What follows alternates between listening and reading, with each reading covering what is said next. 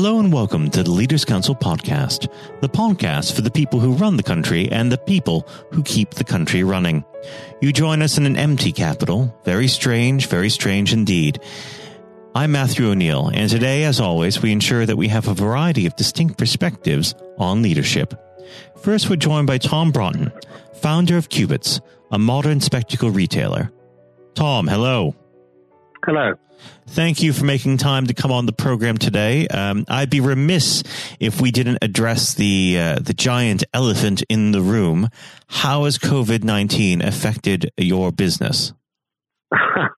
it has affected, I think, every single little part of it in various uh, degrees of severity. I mean, we're a we're a retail business with ten physical sites in in all in London which uh, you know, we sadly we sadly closed temporarily last week. Mm. Uh, so it, it, we are right in the middle of you know a, a, seismic moment, I think, for, for humanity and not just our little business.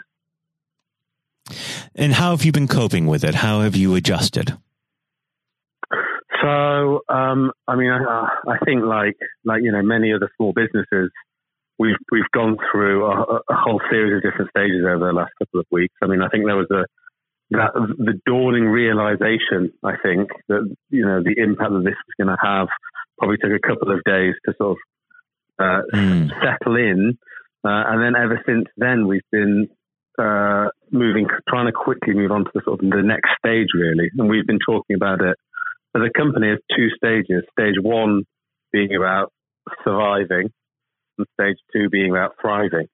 And so we're trying to get through the survival bit so that we can uh, really think about how we can utilize this amazing set of human capital that we have in the business um, over this this time of um, physical and uh, economic lockdown. Now, of course, you have a very interesting uh, range of products, and I'm sure that uh, people uh, like myself have seen them online and uh, have been able to have access to them through that. Um, are you still trading on your online business, or is that shut down too? Yeah, so we're, we're still running online. We're still running our uh, glazing lab. We're still trying to run as many of the services that we can offer as possible. Um, but obviously subject to the various constraints that we have about the, the, movement of people and the number of people we can have in a room at any period of time. Um, so, you know, we have a, it's an interesting product in that it is, you know, spectacles are uh, something that people need, not just something that people want to buy. And so we, we, you know, we have a duty and obligation to provide a service, mm. more than just about um, selling a product. So we're still, we're still working through the best ways we can, we can do that really. Well, let's uh, let's traverse back into the field of leadership. Um, as longtime listeners of the program will know, I always like to start every interview with asking the same question: What does the word leader mean to you? I mean, I, I, think for me, it's uh, clarity of purpose, uh, and that doesn't have to be prescri- too prescriptive, mm. but the sense of and, and the feeling that um, you you know the direction in which you're traveling and the reason that you're doing it. And I think all the good leaders that I've interacted with and worked for and worked alongside in my time have all managed to engender that both in me and the teams around me. Now, how would you describe your personal leadership style? I would say my personal uh, leadership style is about trying to create, um, I guess, a, like a sandbox mm-hmm. in which in which people can can operate. Um, I like the idea of defining the rules, I guess, and then allowing people to uh, live and experiment within within those those set of rules. Really, I mean, I, I, I certainly wouldn't say that I am uh, an, an autocratic uh, leader. I'm not a particularly prescriptive leader, um, but I think I'd like to think that I can create uh, help to create an environment that allows an expression of uh, creativity. I guess. Now, you have a very unique brand, uh, as we mentioned earlier. You've created a space uh, uh, that is not just uh, showing the product, but also uh, your your stores themselves are very interesting, uh, both through interior design and architecturally on the outside. I, I comes to mind your shop on Jermyn Street, for instance. Mm-hmm. Um, how did you come up with the vision for the brand that you have? So I've always I've worn spectacles for a long time, and it struck me from quite an early age. I think that spectacles were one of the most individual products that you owned. Mm. Um, you know, this is something you personally chosen, but you know, it's been glazed specifically for your prescription, which very few people would have shared with you. It would have been fitted for you. It would sit in the middle of your face and accentuate your features. It was extremely individual. And so, when we when I was developing the brand, you know, we spent a lot of time thinking how can we kind of imbue that sense of individuality in all these different touch points.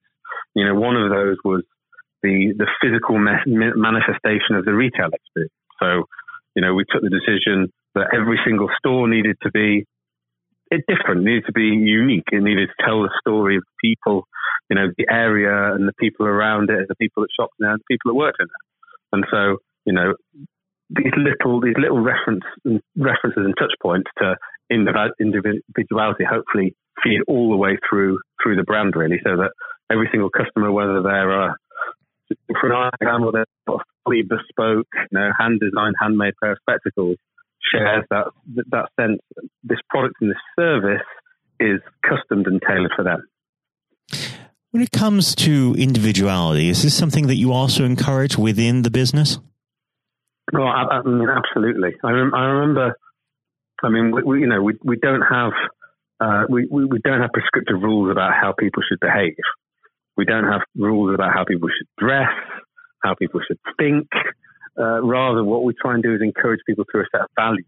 You know, there, I guess there are rules really. There are, are nudges, um, and try and I guess get get the get the most out of people. You know, uh, I spent you know a decade in kind of corporate world where I felt, you know, there was probably too much emphasis on people trying to um, behave in the same way.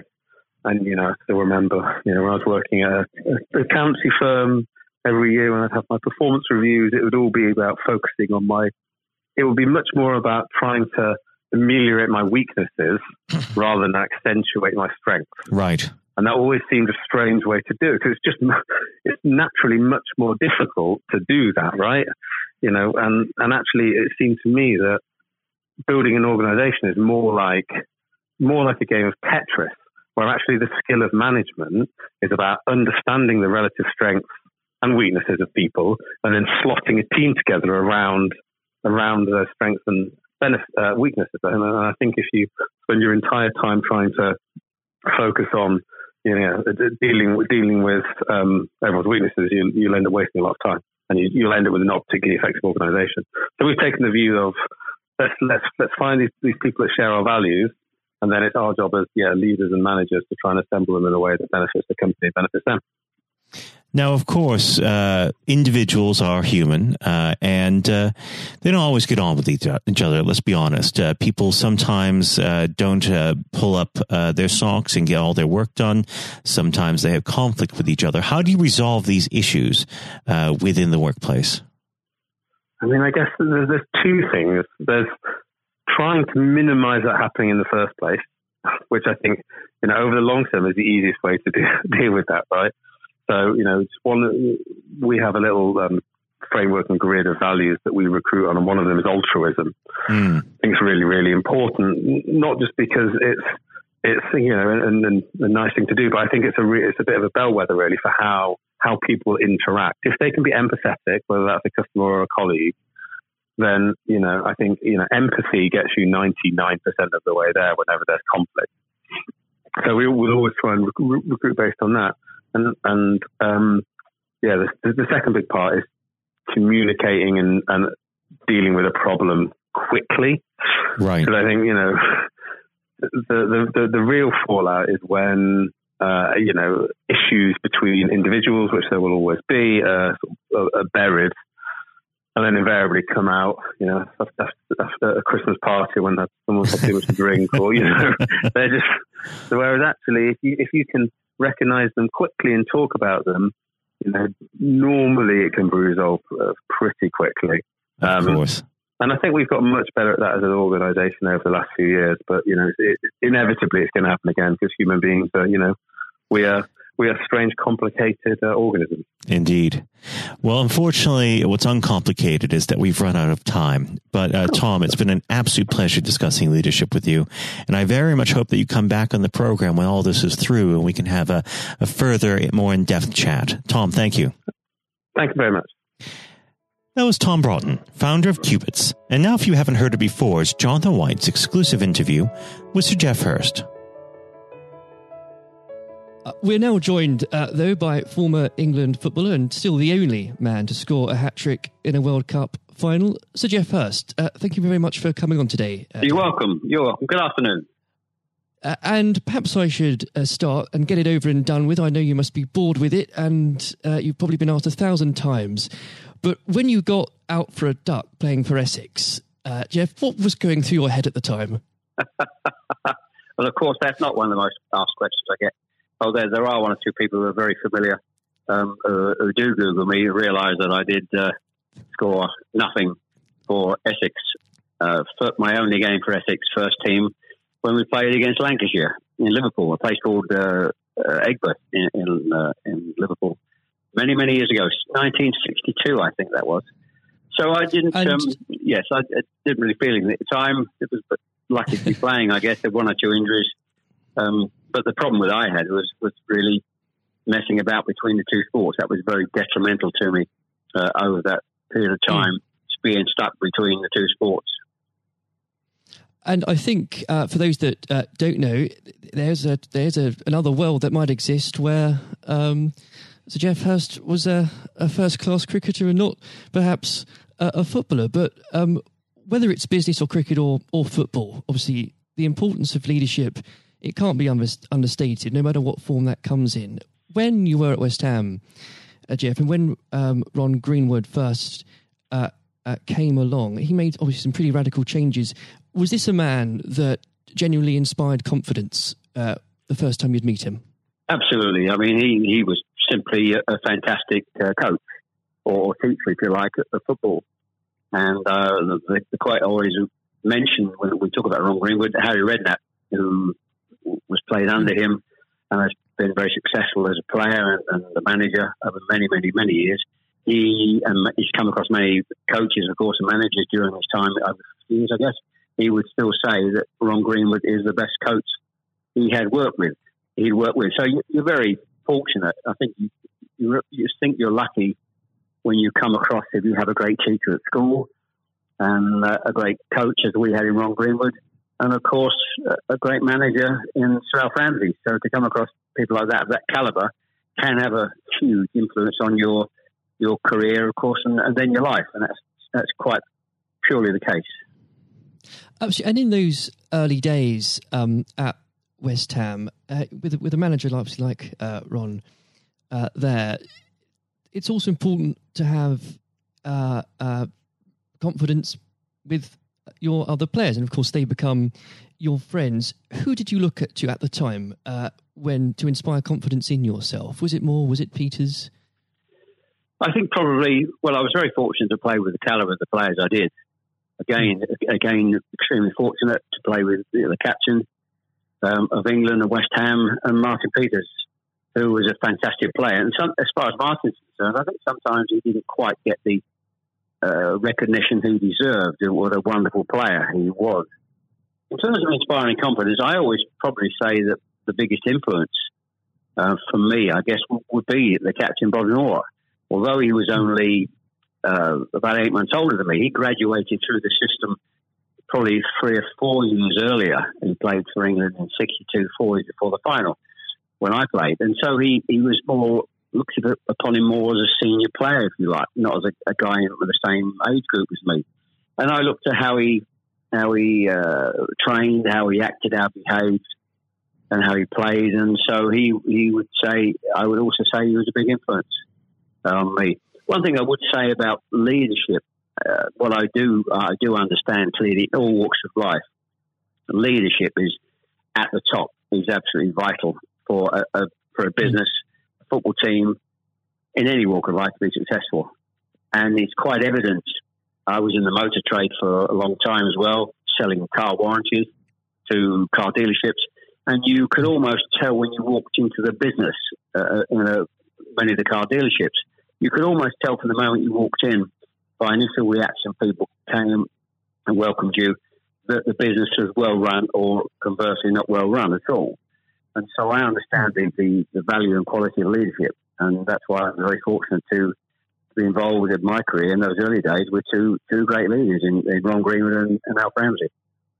Absolutely. And um, since you've already uh, brought him up, uh, Geoff, I think it'd be remiss not to go a little bit further with that. But obviously, uh, after uh, or at West Ham, your uh, playing came to the attention of uh, Alf Ramsey. Now, there's a man I'm sure when you walked into a room, you knew who was um, in charge. When it came to managing that England team, what was his style like, Geoff?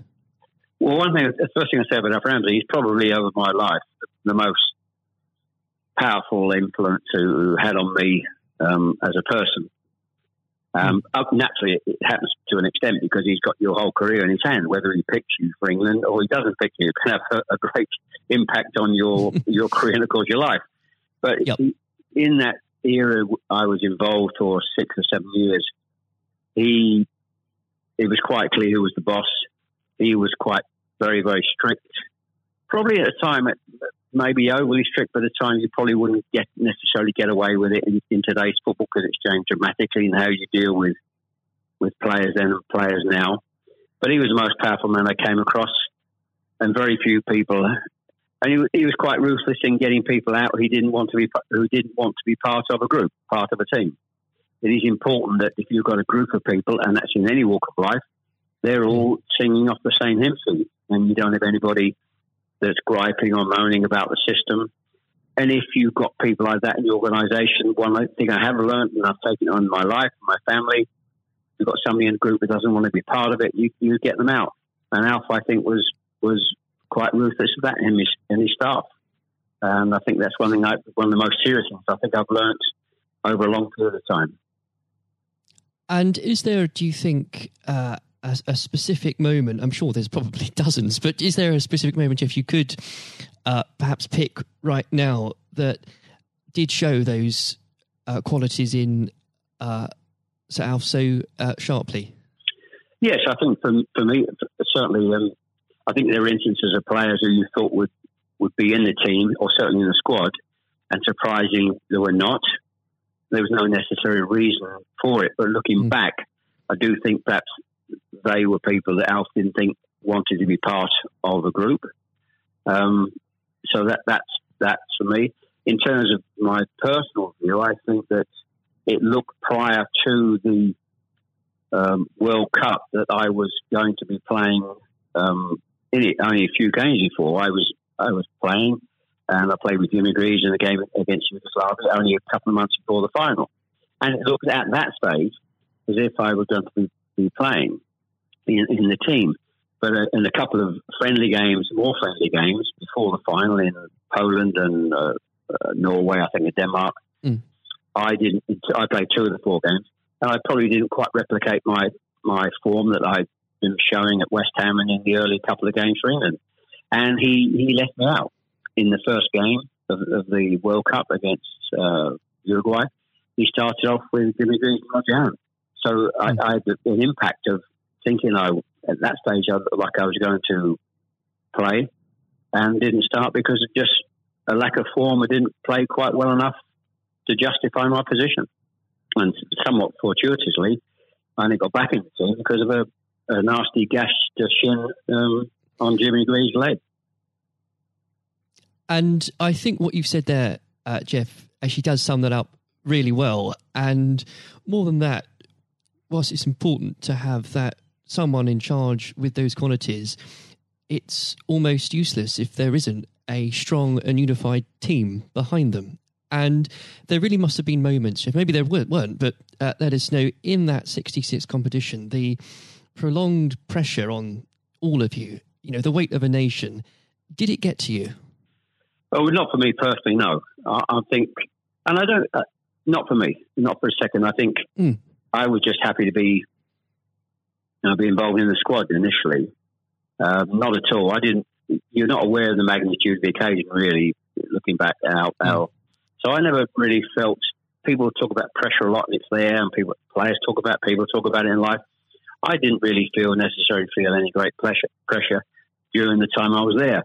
And what is also important to say about Alf Ramsey, the people he, he left behind that, that were left in the squad after he'd moved one or two players out, the squad were uh, a, a bunch of very hard nosed, professional, uh, top quality people. And that was again the leadership that Al showed. He, he got people in together that were very, very strong personally. Um, uh, and I think that was part of the success we had. We were uh, very, I always describe our, our group as hard nosed professionals. Um, we have some great players, but overall, they were great, hard nosed professional players. Um, and great quality people who we've kept in contact with, you know, over the years. And Geoff, I've got to ask, and I'm, I'm not making this up, I've genuinely heard that people do ask you whether or not you realised there were people on the pitch at that moment. I imagine you were busy on something else. Well, I, I did some theatre shows last year. They've gone fairly well, and we're going to do a series of uh, theatre shows, in fact, starting this week over the next uh, two or three months. And uh, at the end of the theatre shows, we have about 20 minutes where we uh, uh, allow the people in the audience to ask questions.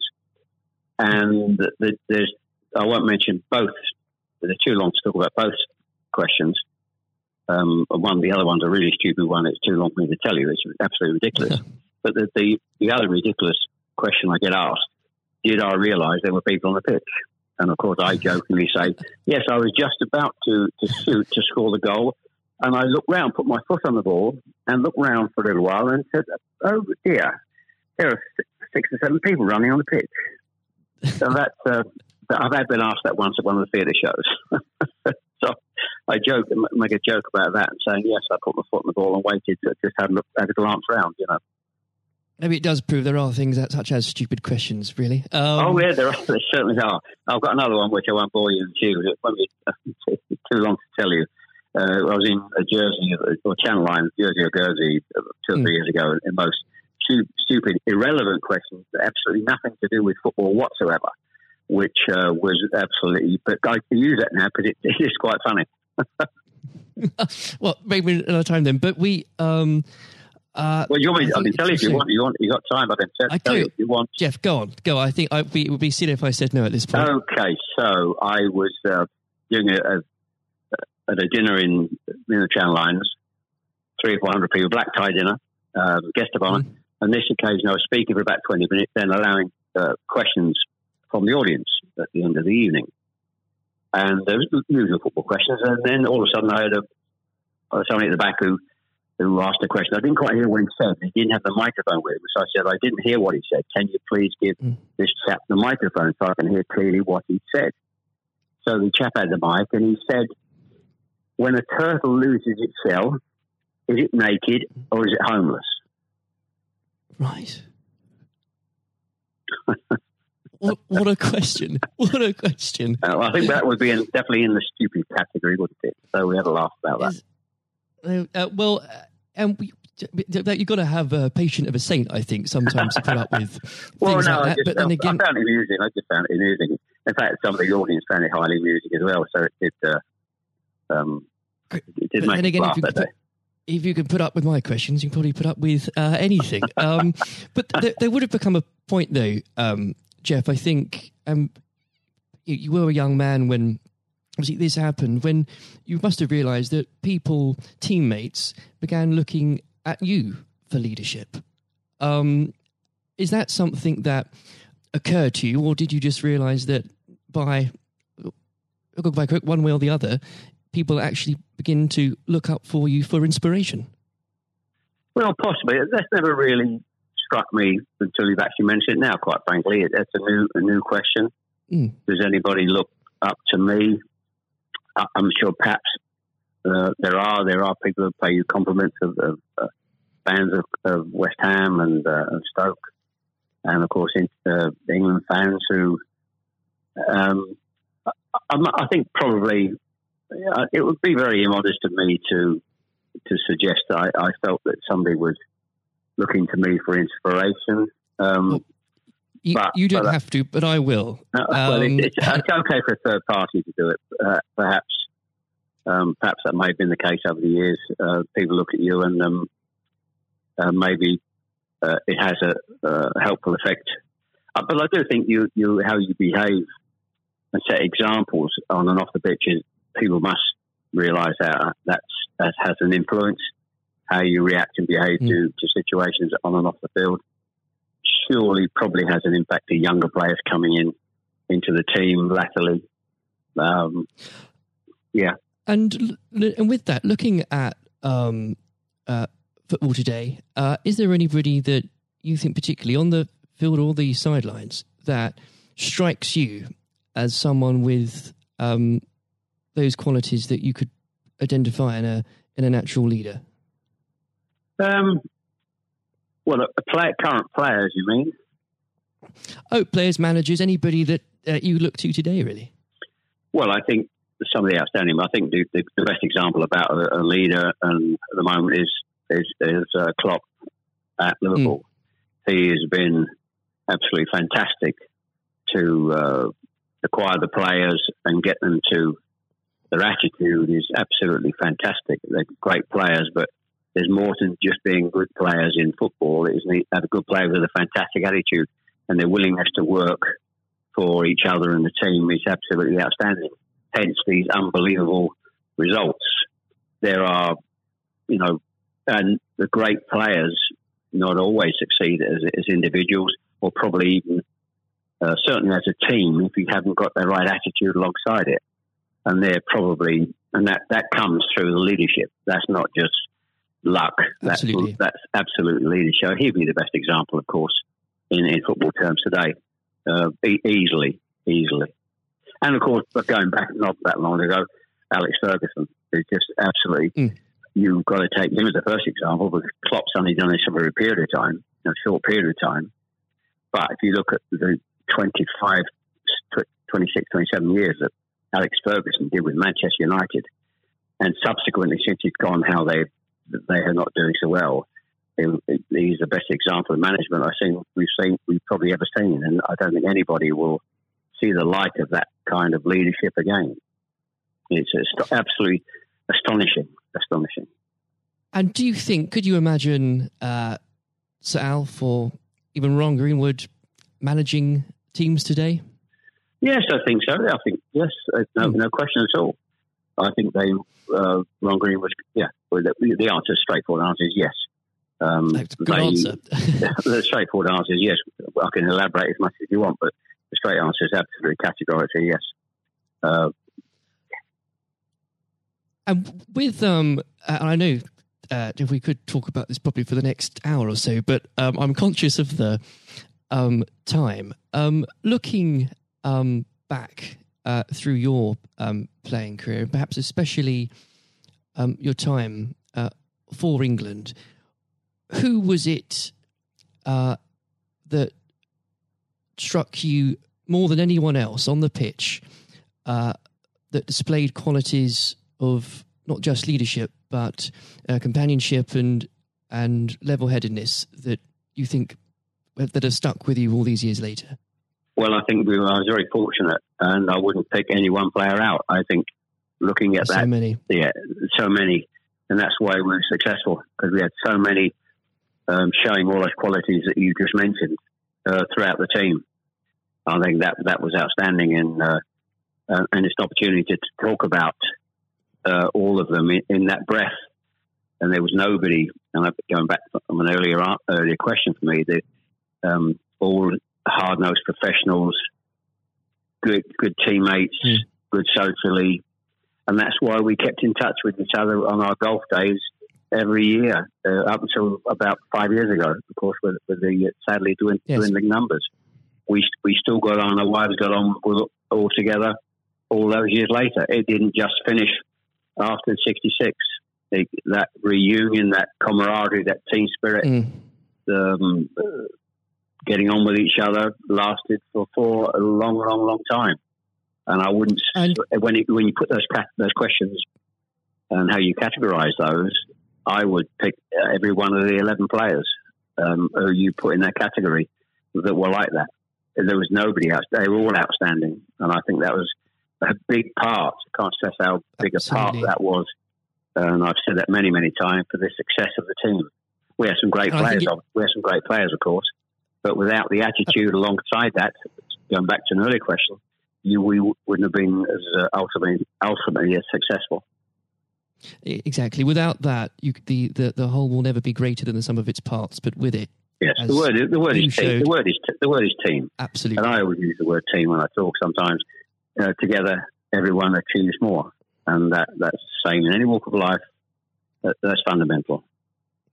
And uh, lastly, uh, Geoff, looking if, if you were to uh, give advice, and whether this is in sport or business or indeed any other walk of life, what would you identify, if you can, as the key tenant uh, that you can't go without in terms of leading a team, no matter what that team is? Single mindedness, uh, single mindedness, dedication, dedication to the job, um, thinking about that that that role, that job in leadership all the time. It's a huge part of your life. It, you, I don't think you can switch off when you're in, in business at the top level or sport at the top level.